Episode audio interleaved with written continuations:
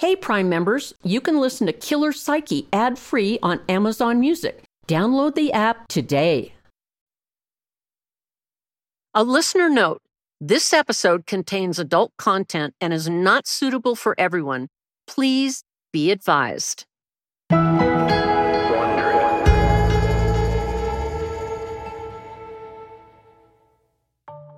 On July twenty-third, nineteen ninety-five, two men in two different states looked up to the same sky and discovered the very same thing. Alan Hale in New Mexico and Thomas Bopp in Arizona spotted a comet that was not listed on any of the sky charts that they had. Both of them reported their observation to the International Astronomical Union, and both were credited with discovering C nineteen ninety-five oh one, or what is now known as the Hale-Bopp comet. Because the comet was so bright, it could be seen with a regular telescope, and at that time, it was the farthest comet ever to be discovered by amateurs. And for eighteen months, you did not even need a telescope to see Hale-Bopp. It was astonishingly bright, making it visible to the naked eye. In November of nineteen ninety-six, an amateur astronomer in Houston, Texas, took a picture of the comet that revealed a long, fuzzy object that appeared to be following the Hale-Bopp. He claimed that he had discovered a, quote, Saturn-like object, which U F O enthusiasts declared was an alien spacecraft following the comet.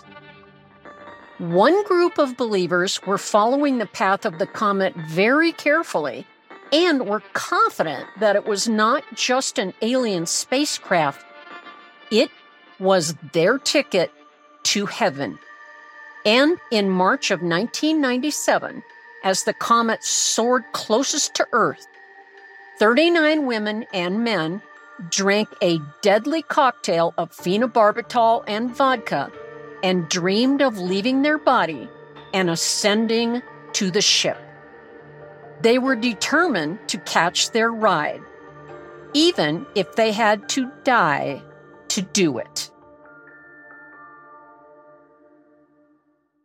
As a Killer Psyche listener, you'll love Audible's new pulse-pounding collection of exclusive thrillers that are guaranteed to keep you on the edge of your seat. With captivating sound design, eerie soundscapes, and dynamic performances, their titles are brought to life. I recommend The Killer Across the Table by John Douglas, my mentor at the F B I Behavioral Science Unit, and his co-author, Mark Olshacker. It is great. And as an Audible member, you can choose one title a month to keep from their entire catalog. New members can try Audible free for thirty days. Visit audible.com slash psyche or text psyche to five hundred five hundred. That's audible.com slash psyche or text psyche to five hundred five hundred. Killer Psyche is brought to you by Progressive Insurance. Whether you love true crime or comedy, celebrity interviews or news, you call the shots on what's in your podcast queue. And guess what? Now you can call them on your auto insurance too with the Name Your Price tool from Progressive. It works just the way it sounds. You tell Progressive how much you want to pay for car insurance, and they'll show you coverage options that fit your budget. Get your quote today at progressive dot com to join the over twenty-eight million drivers who trust Progressive. Progressive Casualty Insurance Company and affiliates. Price and coverage match limited by state law. From Wondery and Treefort, I'm Candice DeLong, and this is the second season of Killer Psyche.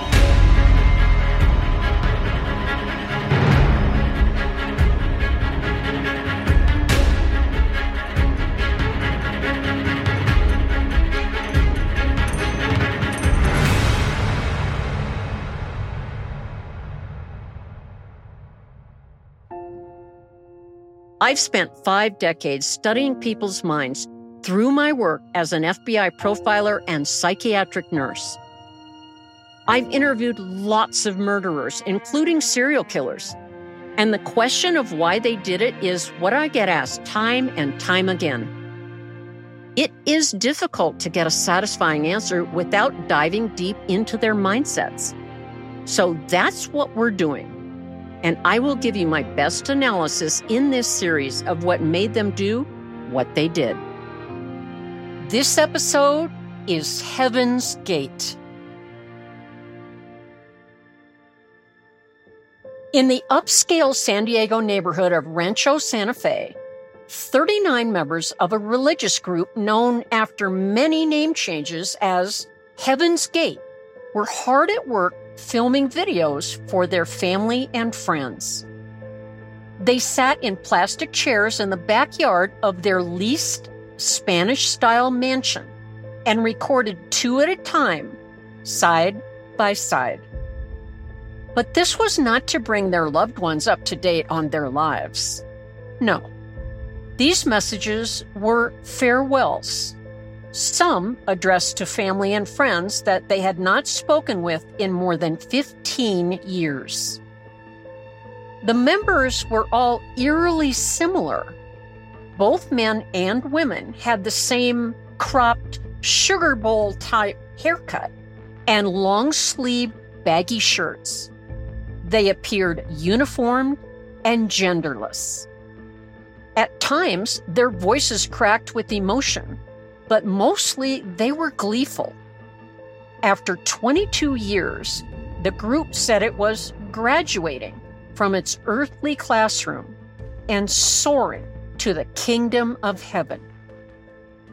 In their recordings, they announced that the time had come to shed their vehicles, the physical bodies they occupied on earth, so their souls could return to their maker. Since the inception of the group in nineteen seventy-five, they believed that once their minds and bodies had completed a next-level metamorphosis, a spaceship would appear and take them back to their celestial home, which was their interpretation of heaven. So when the Hale-Bopp comet appeared, followed by a supposed U F O, the group's sixty-five-year-old leader, Do, proclaimed that this was the sign that they had been waiting for. The date was set, March twenty-second, nineteen ninety-seven. That was the day the comet would be closest to the Earth, and that was the day they would finally ascend to a higher plane. So, starting at seven twenty p.m. on that date, March twenty-second, and continuing every few minutes until eight forty-nine p.m., all thirty-nine members signed out of the group's daily log. For years, every time a member left their home base, they would record their name, the time they left, how much money they carried, and their expected time of return. But on that day, instead of a return time, members filled that column with question marks, dashes, or parting phrases like so long, never, and hasta la vista. Then, fifteen members of the group swallowed several teaspoons of applesauce or pudding laced with phenobarbital and washed it down with vodka. They covered their heads with plastic bags secured with elastic bands. They lay down on one of the many mattresses or bunk beds throughout the house and placed their arms peacefully at their side. Once a member passed away, other members of the group removed the plastic bags and covered the dead with a three foot by three foot purple cloth over their face and chest. On Monday morning, March twenty-fourth, members who were still alive posted a large, flashing red alert notice on their Higher Source website. It warned all humans on Earth that the Hale-Bopp comet, quote, brings closure to Heaven's Gate. After posting the alert, a second shift of fifteen Heaven's Gate members swallowed the deadly mixture. Their leader, Do, was in this second shift. His final resting place was the king-size bed in the master bedroom. On Tuesday, March twenty-fifth, the remaining nine members followed the others to their deaths. On that Tuesday, Rio D'Angelo, a former Heaven's Gate member, received a FedEx at his Los Angeles workplace. He waited until that evening to open the package, which contained a letter from Doe and two videotapes. The next morning, Rio told his boss, Nick, that he thought the group was dead. He asked Nick to drive him to the Santa Fe property. When he entered the house, Rio called out to anyone who might still be alive. There was no response. Twenty minutes later, Rio exited the house, white as a sheet. He told his boss, quote, "They did it. They left their containers." Rio then made an anonymous call to nine one one, reporting the mass suicide. A San Diego sheriff's deputy was the first officer to respond to the scene. Believing the call might be a prank, the deputy arrived at three thirty, two hours after the anonymous call. When the sheriff's deputy entered a side door, he was immediately hit with the pungent odor of decaying bodies. He called for backup, which arrived within minutes. After counting ten bodies, the two officers left the house to put on surgical masks and gloves. They re-entered and checked all thirty-nine bodies for vital signs. The officers were so overcome by the noxious fumes, they had to be taken to the emergency room. Additional law enforcement units and technicians wearing gas masks combed through the house. There were no noticeable signs of blood or trauma. All the bodies lay on mattresses, bunk beds, or cots, their arms peacefully at their sides. The house was immaculately clean. The androgynous appearance and decomposition of the bodies led police to believe that the victims were all men, but the group was actually made up of twenty-one women and eighteen men. And even more puzzling, six of the male members had been castrated. All thirty-nine members were dressed in matching black sweatpants and black shirts with an arm patch on the sleeve that read, Heaven's Gate Away Team.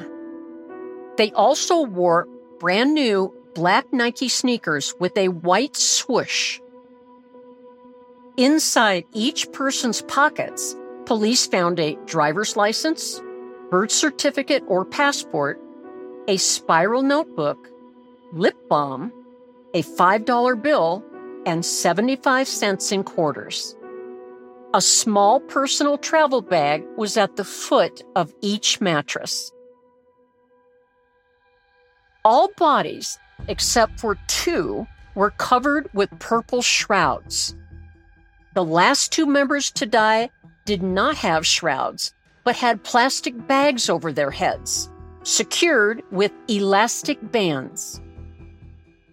Police found handwritten recipes for mixing and taking the phenobarbital and vodka cocktail.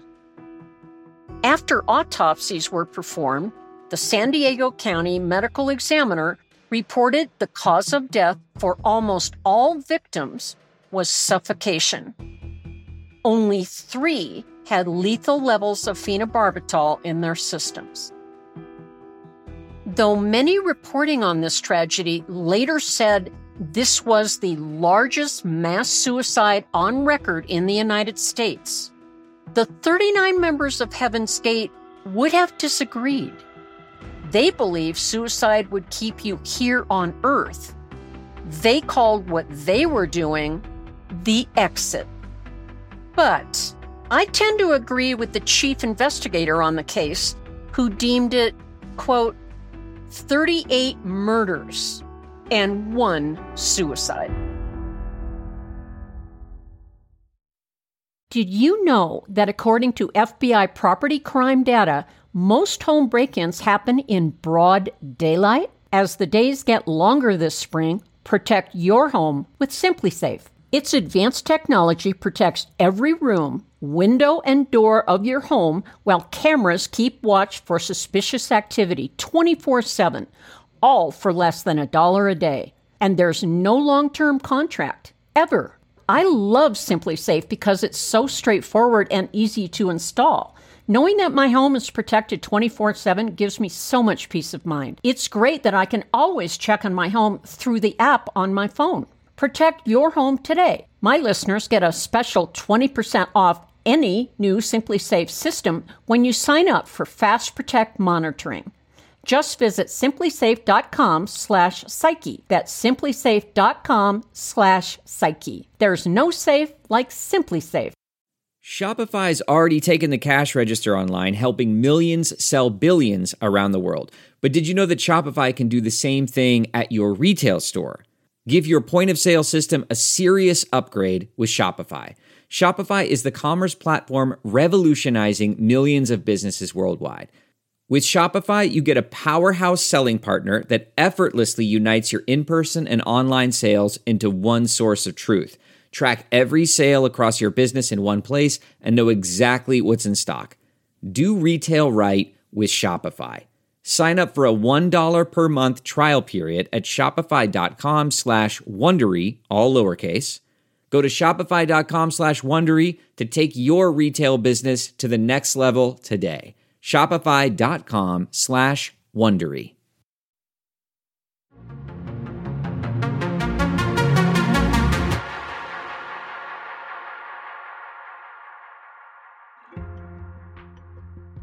As you know, in Act two of Killer Psyche, I usually explain the behavior, motivation, and psychology of the killer. But in today's episode, I'm going to digress. The story, or perhaps I should say stories, plural, behind Ti and Do and their followers, well, they're vast and they're complicated. There are way too many of them to delve into in such a short time.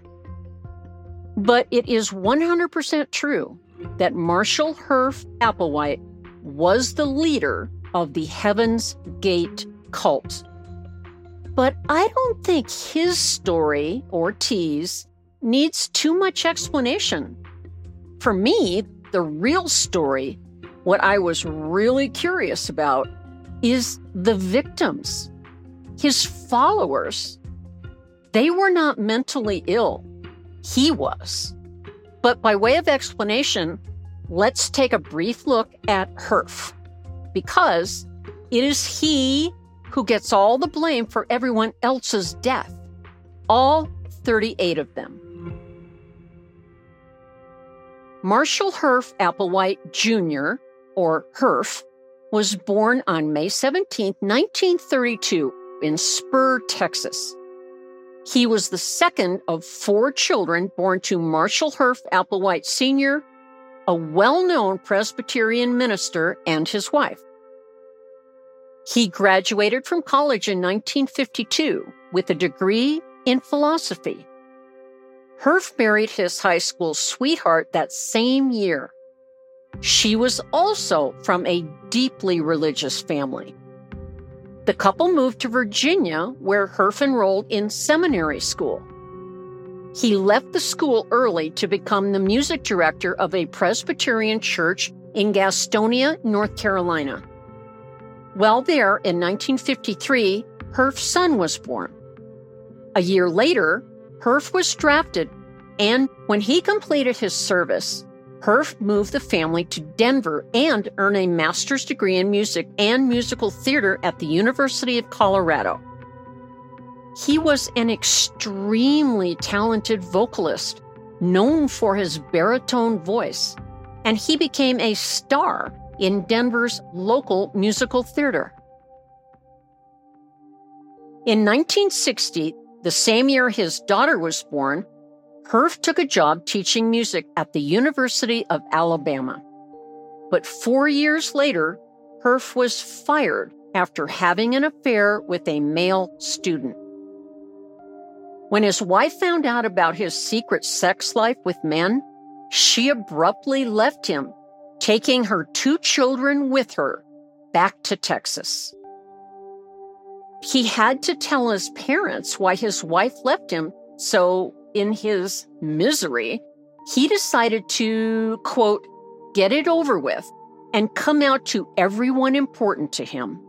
And his father was at the top of that list. Now, what about Herff's father? Well, he was a highly successful and well-regarded pastor of what today we call a superchurch. He had a huge following. Herff Senior had always been a guiding light in Herff's life, as well as a profoundly important source of comfort and love. He loved and respected his father immensely, and even in his thirties, he needed his father's approval. So when Herff revealed his secret, forbidden in the eyes of the church, he may have thought his dad, being a man of God, would forgive him. Everything would be okay, and therefore he would be okay. But he could not have been more wrong. Now, remember, this was in an era when the word homosexual was not even spoken. Allegedly, the words his father actually said to him were, quote, "What kind of sins have I committed that God has so scorned me?" Okay, so I think we might be starting to hit on the problem. You see where this is going? Applewhite soon found another job as a music professor at a private Catholic college in Houston. From nineteen sixty-six to nineteen seventy, he performed in fifteen different roles at the Houston Grand Opera, and for a brief time, Herff lived an openly gay lifestyle. In nineteen seventy, he finally got his big break. The lead baritone in the American opera, The Ballad of Baby Do. Unfortunately, Herff never performed the role. He handed the Houston Grand Opera choirmaster a letter from his psychiatrist and withdrew from the production. The choirmaster recounted that Applewhite, quote, felt the part was too much for him, and he was cited for health problems of an emotional nature. At age thirty-three, he resigned his professorship after school administrators learned he had an affair with a male student, though I suspect he was given the offer to resign or be fired. This loss was now the third source of comfort, stability, and acceptance that he lost in a fairly short amount of time. Not surprisingly, he spiraled down into a serious depression, high anxiety, hopelessness, and mental instability. Can this happen to anyone? Yes, it can. Look at what happened psychologically. Herff had become, well, untethered from his brilliant and promising future. And his father had completely and utterly rejected him. When his father died in nineteen seventy-one, Herff spiraled into a deep, deep depression. He decided to change his life. So he cut all ties with his past and hit the road. While traveling in New Mexico, he began hearing voices and having visions, and later described himself as being tormented. He was exhausted physically, mentally, and emotionally. He recounted later that he was having, quote, weird spiritual experiences, cracking under pressure, and he became even more anxious and eventually suicidal. He was soon admitted to a hospital for either chest pains or suicidal ideation. Why do I say that? Well, because there are various accounts of the reason for the hospitalization. He said he was visiting a sick friend there, but he stayed a while. His older sister, Louise, maintained he had suffered a near-death heart attack blockage, while others believed he sought help in suppressing his homosexuality, which would have been, in those days, a psychiatric admission. Regardless of the reason, this is the hospital where forty-year-old Marshall Herff Applewhite met forty-five-year-old registered nurse Bonnie Lou Nettles. Bonnie grew up in a Baptist home, went to nursing school, married, and became the mother of four children. She studied the Bible, astrology, theosophy, and New Age thinking. Bonnie conducted seances and claimed to take counsel from a deceased nineteenth century monk named Brother Francis. Oh, brother. When Nettles met Applewhite, she asked him for his birth certificate so that she could do his astrological chart. She convinced him that he was meant for something great, a divine assignment. She also felt the two of them had known each other in a past life and were meant to go on a mystical journey together. Herff confided in his sister that while in the hospital, he had a near-death experience. He went on to tell her that he met a nurse named Bonnie who told him, quote, I'm sure God brought you back for a reason.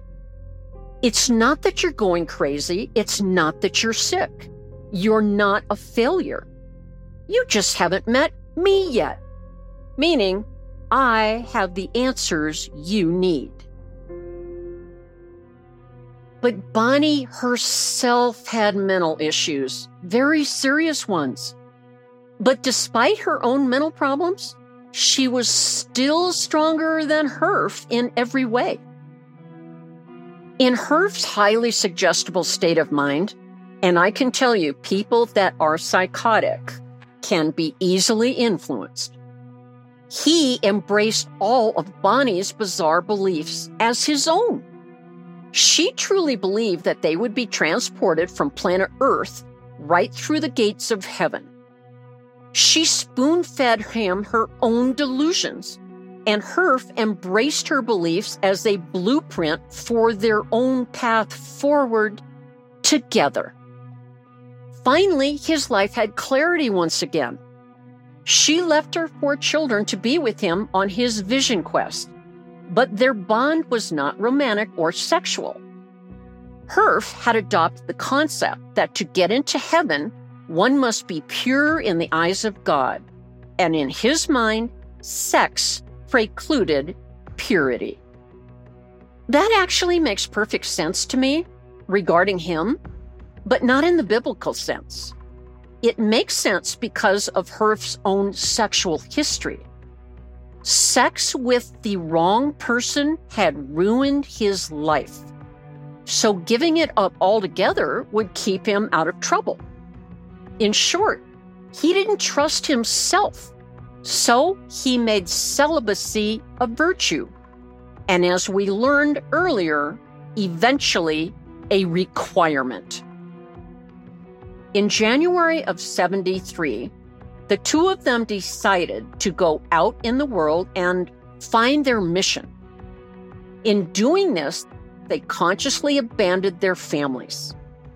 Bonnie met with her nineteen-year-old daughter and thirteen-year-old son to say goodbye. This was the last time they would ever see her. In July, while camping along the Rogue River on the Oregon coast, they believed God finally revealed their purpose. Something they saw in the night sky convinced them that what the Bible called a cloud was actually a spaceship. And like the Bible prophesies, they predicted that they would be martyred and resurrected. They began to refer to themselves as the Two, or Do and Ti, reflecting Herff's musical background and Bonnie's love of the musical The Sound of Music. Other names they used were Bo and Peep, Guinea and Pig. Their names always reflected that they were a pair. Herff even cut Bonnie's hair in the same fashion as his.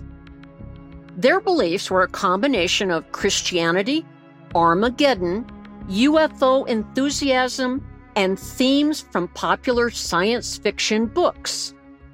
Doe also believed the personal sexual turmoil he had experienced was the result of his body's coming under the influence of a being from the next level, and the discovery that he was one of the Two. A significant turning point for Doe and T occurred on September fourteenth, nineteen seventy-five. They organized a meeting in Waldport, Oregon. Prior to the meeting, they hung flyers teasing their message, quote, U F Os? Why are they here? Who have they come for? When will they leave? Almost two hundred people showed up. Doe and T introduced themselves as the Two and told the audience that a spaceship was coming to take them to heaven. They said that they were not humans, but aliens trapped in human bodies. They warned that the world was about to be recycled and only those boarding the spaceship would be saved. Their objective was to find an eternity. An explicit draw to what they were pitching was that you did not have to die to go to heaven. Possession of a living physical body was required to board the spacecraft. However, there was a physical and chemical transformation your body would go through, and your body would be resuscitated in space. It was a process they called Human Individual Metamorphosis, or H I M. But in order to successfully complete the metamorphosis, a complete break with your past was necessary. Does that appeal to you? Well, it appealed to twenty-five people from the meeting. They cut ties with their jobs, their families, and property, and followed Doe and T to a Colorado campsite. The members pooled their resources for food. They took re-education classes from Doe and T. Physical touching and romance were prohibited. They adopted unisex appearances. Doe and T said this was necessary to remove themselves from their human vehicles and to prepare them for the genderless next level. Anyone who wanted to leave was free to do so, but those who stayed at camp, and it was called Central, had to follow the rules. What were the rules? No sex, no drugs, no alcohol, no caffeine, no kids. Doe said children are not eligible because the decision to go on the spaceship must be made by each individual. Followers at the campsite had to check in with Do or Ti every twelve minutes and work on meditation, which would connect their mind to the next level. Everyone was assigned a, quote, check partner to make sure they abided by the rules. Doubters were sent to a, get a load of this, decontamination zone. But the spaceship they expected was a no-show. So H I M, Human Individual Metamorphosis, constantly moved around, staying mostly in camping sites, anticipating the spaceship's arrival. They would get up at dawn, forage for food, and pass out literature to other Earthlings. The success at the Waldport recruitment meeting had attracted media attention. Adherents swelled to almost two hundred.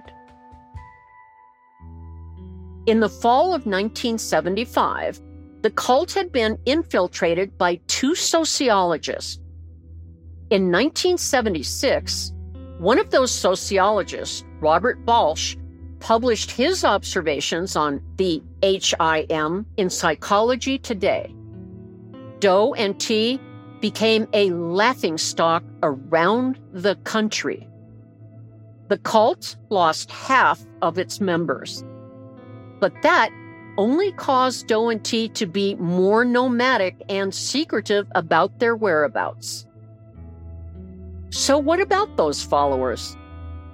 As I mentioned, I find their story more interesting. Were they all seriously mentally ill as well, that they would think if they followed the strict and, dare I say, outrageous guidelines of Herff and Bonnie, even castrating themselves, that a U F O would someday transport them to the gates of heaven? And these very intelligent, talented, successful people believed all of their leaders' teachings without any proof at all, to a point of killing themselves? Yes, they did believe it. And no, they were not mentally ill at all. In fact, they were not even disturbed. So then, how did this happen? Was Herff just a really great con man? A criminal to his very core? No, I don't think he was a con man at all. He was truly, seriously ill, as I described earlier. Many cult leaders are not ill. In fact, most of them are not. But Herff was. So then, how did he influence these otherwise normal people to live in day-to-day conditions that would not even be allowed in a prison, such as sleeping three people to a bed in eight-hour shifts, toileting in front of other people, and smiling whenever they were told to do so? And yet, they were all compliant, and no one complained. Any one of them could leave any time they wanted. That is not in dispute. They were free to leave, but were their minds their own? Did they really have free will? Experts say no, not likely. When it comes to cults, the concept of free will can be very much a gray area. According to Doctor Alan Jern, in an article published in Psychology Today, researchers of cults have known for some time that the concept of free will is uh, questionable. Thanks largely to psychologist Robert Cialdini, there are a number of factors we know that make people more persuadable. You remember I mentioned a psychologist that infiltrated the group in the seventies, Robert Balch? Well, he wrote that the group did not use brainwashing and was very much about free choice, but that did not mean the leaders were not acting like salespeople. employing time-tested psychological persuasion principles to win over more converts. First, liking. People are more persuaded by people they like. And what we know about Do, he was nothing if not charming and charismatic. Secondly, scarcity. At the core of the Heaven's Gate theology was the belief that humanity was about to move on to the next level of its evolution, but only those who had properly prepared themselves would be able to do so. In other words, the idea that only a small number of people would get to live on in eternity was baked into their belief system. Thirdly, authority. People are more likely to trust information from authority figures. Herff and Bonnie, aka Do and Ti, held themselves out as authorities on the Bible, as well as U F Os and terrestrial bodies. Lastly, consensus. People want to do what other people are doing. Many of the people that were recruited into Heaven's Gate were done so by their friends or by someone they trusted. So the feeling that everyone is doing it can be a powerful draw. In March of nineteen eighty-five, Bonnie died from metastatic cancer. She was only fifty-seven. Her death was very confusing to the followers because they thought they were going to go up in the U F O together, alive, after their mind and body transformation. So why didn't T turn into an alien and go up in a U F O? Great question. This became a big crisis. They had always preached that they would transform into perfect aliens and ascend to heaven. T's death had undermined the metamorphosis process. So Do was kind of in a pickle. How is he supposed to keep the group together and continue his teachings? Well, that summer, he let all of the members go home and visit their families for two weeks. All of them returned to the group except one. In the two weeks the members were gone, Do came up with a new message. He decided the process was no longer a bodily transformation. It was now a spiritual transformation. He told them they would be exiting their human vehicles, their bodies, and be given a new body in the next level. And just like T, their human bodies would be left behind. Voila, there it was, the answer. Up to this point, the message had always been on the process. But with this new teaching, his followers' loyalty switched from the message to the messenger, Do. Loyalty to Do. And Do added more rules. This is not unusual. When something like this happens in a cult that totally undermines their belief system, this creates something called cognitive dissonance. This is according to an article published in Psychology Today by Doctor Matthew Sharp in twenty twenty. Cognitive dissonance, according to him, is a state of mind that manifests itself in the tendency to overvalue anything in which we've invested too much. Too much money, too much time, too much emotional energy. Kind of like, I really love this house because I paid a ridiculous amount of money for it. That is cognitive dissonance. So what has that got to do with Heaven's Gate? Well, Do's followers paid dearly for joining and staying in the cult. That included their life savings, careers, individuality, sexual expression, romantic relationships. They had to give it all up.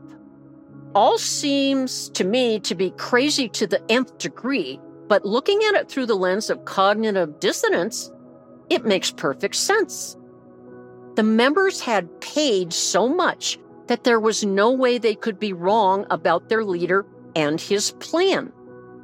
Only a few long-term members ever left, and it was because they finally saw a chasm between what their leader was saying and what he was actually doing. Sharp also studies the question of how does cult psychology work? He asks the question, how is it possible to persuade human adults to enter a weird cognitive landscape with no basis in reality, to enter a fantasy realm so profound that they will willingly die for whomever has been selected as the local messiah? And that's really the question here that interests me so much. Sharp, who researches forensic cognitive science, believes the answer to how does cult psychology work lies in understanding three specific cognitive cult dynamics. First, cognitive dissonance, which we just discussed. The second cognitive cult dynamic Sharp sees in such groups is dissociation. Cult beliefs, such as the ones embraced by the members of Heaven's Gate, are extremely bizarre. So how do these beliefs get started for an individual in the first place? I've explained how Herff became delusional and how Bonnie not only fed into his delusion, but even cultivated it. Like I said, that was easy to understand. They were both seriously ill. But what about the others? Why and how did so many intelligent and seemingly independent people go along with it? What is it in the individual human mind that allows a person to believe in the unreal, in fantasies wherein the rules of logic and evidence are suspended?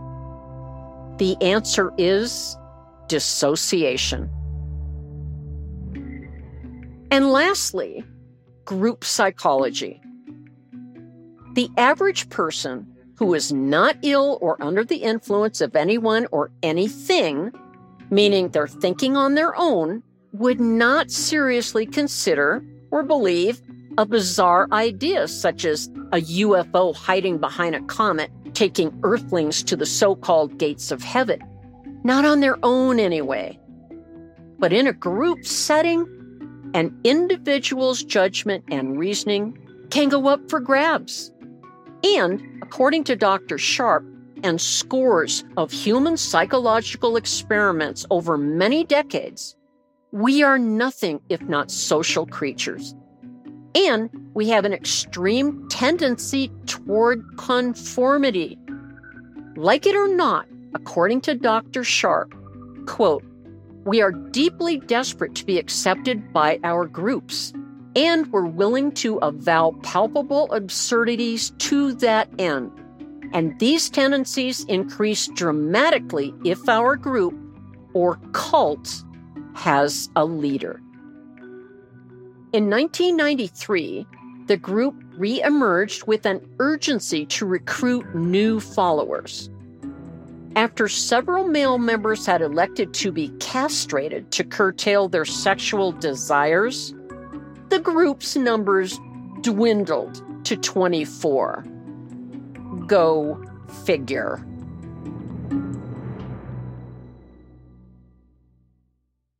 With everyone fighting for attention, how can your business stand out and connect with customers? Easy. Get Constant Contact. Constant Contact's award-winning marketing platform has helped millions of small businesses stand out, stay top of mind, and see big results fast. Constant Contact makes it easy to promote your business with powerful tools like email and S M S marketing, social media posting, and even events management. Don't know much about marketing? No sweat. Constant Contact's writing assistance tools and automation features help you say the right thing at the right time, every time. Tackle any challenge with Constant Contact's expert live customer support. Plus, everything's backed by their thirty-day money-back guarantee. So get going and start growing your business today with a free trial at constant contact dot com. Just go to constant contact dot com right now. Constant Contact, helping the small stand tall. constant contact dot com.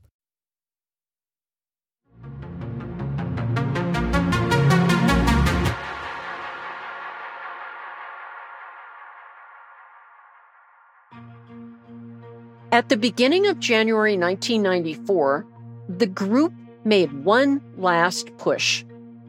They sold all of their possessions and set out across the country to hold public meetings and conduct media interviews. nineteen ninety-four was also the year Doe set in motion the group's Future Suicide. Next Level followers had always opposed suicide. However, after the nineteen ninety-three tragedy of the Branch Davidian cult in Waco, Texas, Doe grew increasingly paranoid about government interference. He openly surveyed each Next Level member for their thoughts about, quote, laying down our bodies.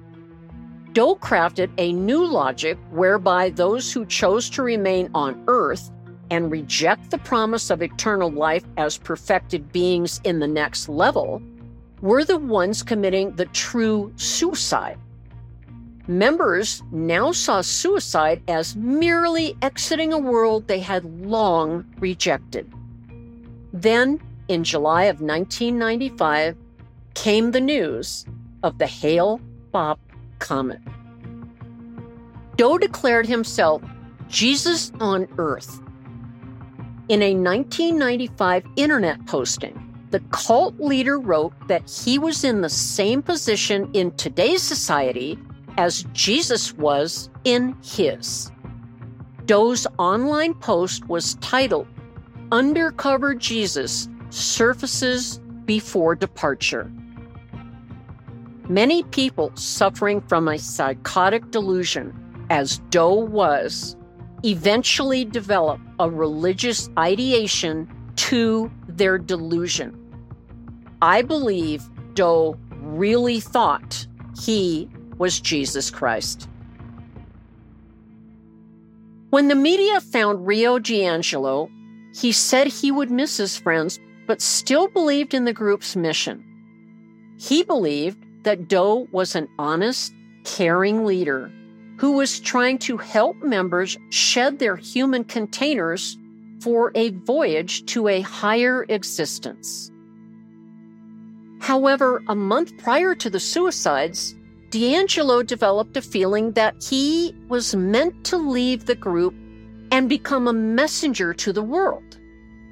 He approached Doe, who agreed that the universe must be communicating this message to D'Angelo. Like D'Angelo, there were a handful of former Heaven's Gate members who came forward to say that the media was misrepresenting the group. Sadly, two more members committed suicide because they wanted to join their brothers and sisters in their celestial home. The Heaven's Gate leader, Marshall Herff Applewhite, was, by all accounts, very charismatic and likable. And his followers believed he was chosen by God to ascend into heaven with his followers in tow. Committing suicide or killing other people to conform to and obey a charismatic leader has happened many times in world history. Could it happen to you? Maybe, but probably not. We are a conformist species, but we can also think for ourselves, and we can resist the impulses that drive cult behavior.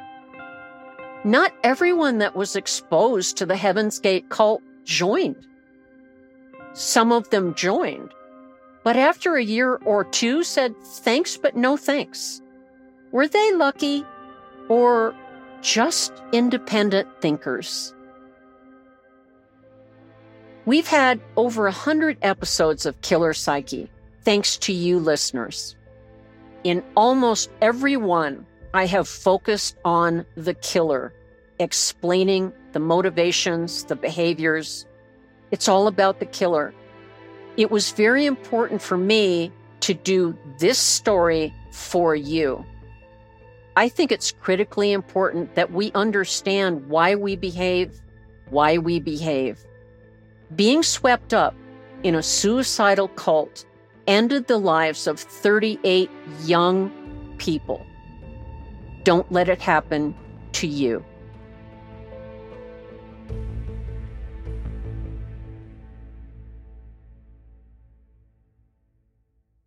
Hey, Prime members, you can listen to Killer Psyche ad-free on Amazon Music. Download the Amazon Music app today. Or you can listen ad-free with Wondery Plus in Apple Podcasts. Before you go, tell us about yourself by completing a short survey at Wondery.com slash survey.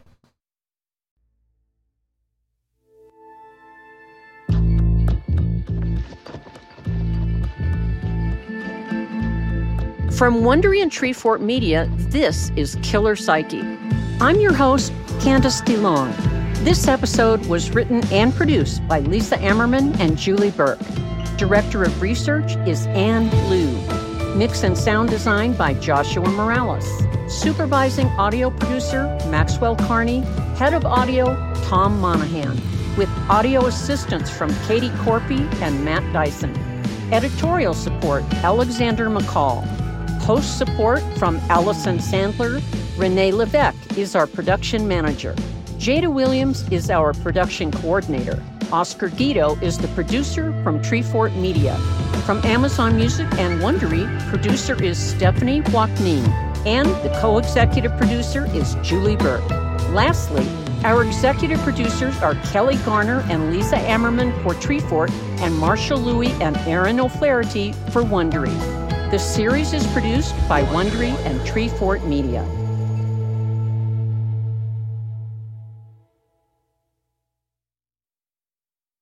It's all a lighthearted nightmare on our podcast, Morbid. We're your hosts. I'm Alina Urquhart. And I'm Ash Kelly. And our show is part true crime, part spooky, and part comedy. The stories we cover are well-researched. He claimed and confessed to officially killing up to twenty-eight people. With a touch of humor. I'd just like sure. to go ahead and say that if there's no band called Malevolent Deity, that is pretty great. A dash of sarcasm and just garnished a bit with a little bit of cursing. This motherfucker lied.